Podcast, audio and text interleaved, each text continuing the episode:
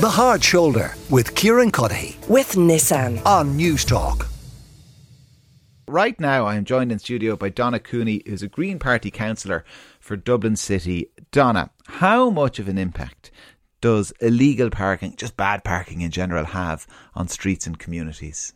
Huge. I, I, mean, I get complaints about it daily, um, a few times a day actually, and all around uh, Dublin City, but particularly um, bad spots in my local area would be Griffith Avenue, Clester, um, Fairview, around the schools, around shops, um, around pe- where people are maybe sort of popping into the shop or, or dropping kids off at sports activities, and they park up on the pavement and probably don't even consider the impact they're having. Mm. But like even on Christmas, you know, I, I had a, a message from somebody who sent me a photograph of somebody in a wheelchair that had to go right out onto the road because there was a car.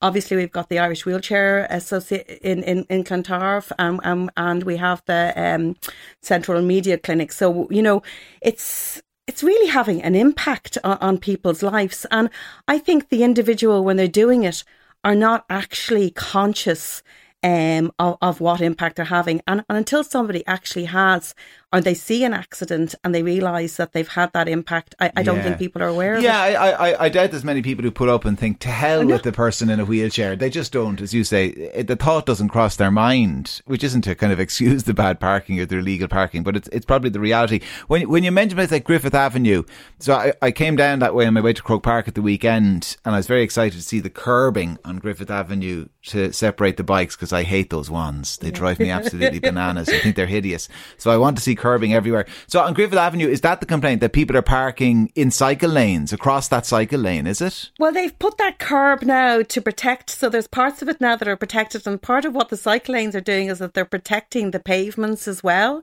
Um, and in a way, the, the the bollards are put up as temporary measures to keep a space, yeah. to keep a space so they could actually put God, in. They're awful ugly though, they're they? awful ugly, and we, you know, we we don't we want them replaced with some, and not even just the curbing, nice stone, nice planting, you know, all that yeah. sort of greenery is lovely when they put that in. But you know, part of the thing is, you know, is until they sort of they say haven't completed Griffith, and so there's there's was issues down the end uh, towards the Malahide Road there, um, outside the schools, and cars were not only parking but driving on the pavement there because it's quite a wide pavement. So people had got used to maybe parking on on that pavement.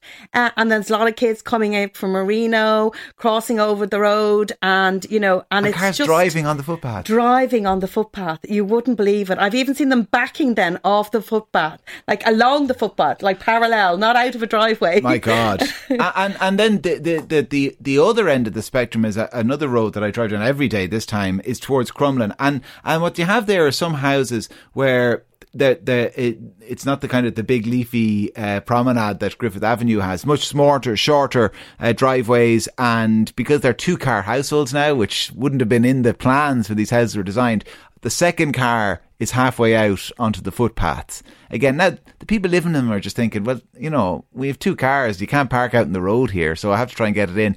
But the consequence is it, it blocks the footpath.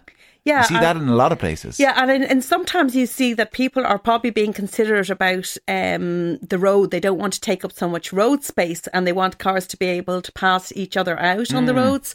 Uh, and as you say, they were not designed for, for two cars. Um, and in other cities where you have that, um, I suppose you know you can't be par- whatever way you look at it, you can't be parking on the pavements. I mean, you could have like uh, resident only parking permits. It's something we've been putting in on Richmond. Uh, it's it's a really bad thing on, yeah. on Richmond uh, Avenue. There was actually re- neighbours, uh, residents got so annoyed they were actually out there protecting the pavement, standing in a line, protecting their pavements so that there wasn't people driving on their pavements uh, early these, in the morning. All these country people have been coming up on Sundays and, and, and, driving up and down the likes of Richmond well, Road to Bar. Yeah, well, what was happening? No, they weren't even parking. What was happening is they were coming on and they were nose to nose, and there wasn't enough room on the road because um, if there was cars parked on either side, so then whenever there was a little bit of space, they would drive up onto the pavement in order to get past. Oh yes, and get up the road. You know, so well, I, I want to talk to you about kind of enforcement and how we stop all of this in a moment. But let me bring in Dr. Robert Sinnott, who's the coordinator and founder of Voice Vision Impairment Ireland because we talked about some of the groups who, who, who, are impacted by this. It's not just an inconvenience. I mean, this is a serious impact on, on people, for example, who are vision impaired. Yes, uh, we actually, uh, good evening everybody in Kieran and uh, Donna. Um, just that the, there was a survey in uh, 2019 in Britain that showed that 98% uh, of wheelchair users and 95% of visually impaired people are affected by illegal parking. but also, I think we shouldn't forget though, that I mean, this is human behaviour. It's not just uh, drivers, car drivers. It's also cyclists, and so you can imagine when the uh, limiters are taken off the personal transport, the new uh, e-scooters, etc. You know, I've been hit four times by bicycles on pavements uh, between 2000 and 2015. So it's not just cars. So it shouldn't be uh, bike washing here or any anti-car thing, and it's very important that we have accessible car parking spaces, which is which is also massively important. Mm. We also like there's also a problem of people tying bikes to poles all over the place as, as uh, or locking them to poles, and we have uh, bike stands being put in by Dublin City Council and uh, every other local authority on footways, and that they are serious impediments to visually impaired people as well. And you've even got things like these ridiculous uh, parking protected uh, cycle tracks in places like Lombard Street and North Brunswick Street in Dublin, which are totally disastrous for people getting out of cars who are vulnerable pedestrians as well. So it's not it's not a straightforward thing, but certainly you know it, it's it's a massive impact if you are uh, if it's a high chassis and you're you're, you're met in the face.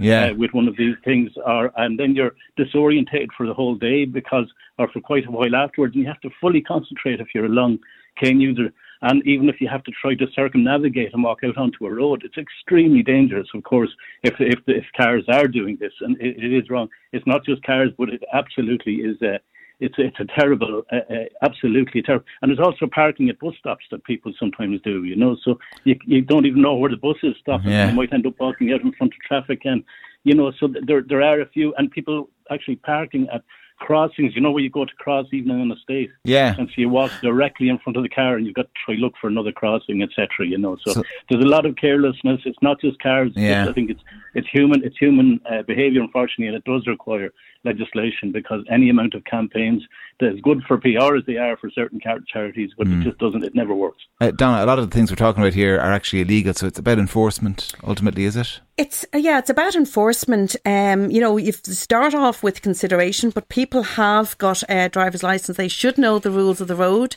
Um, it's about enforcement, and it's about good design that um, really puts the people that are most vulnerable first, pedestrians, and then pedestrians. You know, with sight impairment, with with mobility issues. So you put them first. You have a hierarchy, and you make sure the design. I mean, including putting, say, the the, the why not put the the um, bike stands out onto the road, you know, as opposed to taking, we need wider pavements, we need better pavements, yeah. we need continuous pavements, and we need them unblocked so that people can safely um, get a walk around our city. Um, uh, and I, I, mean, I agree uh, with, with the last speaker. We not no blockages on our pavements. We want them safe. What's the point of putting tactile, um, you know, pavement around buses to tell us that there's bus stops, to tell us that we're at yeah. traffic lights, and then having a car parked just yeah. right in your way? You know, Donna Cooney, Green Party councillor for Dublin City, Dr. Robert Sinnott, coordinator and founder of Voice of Vision Impairment Ireland. Thank you both very much uh, for joining me.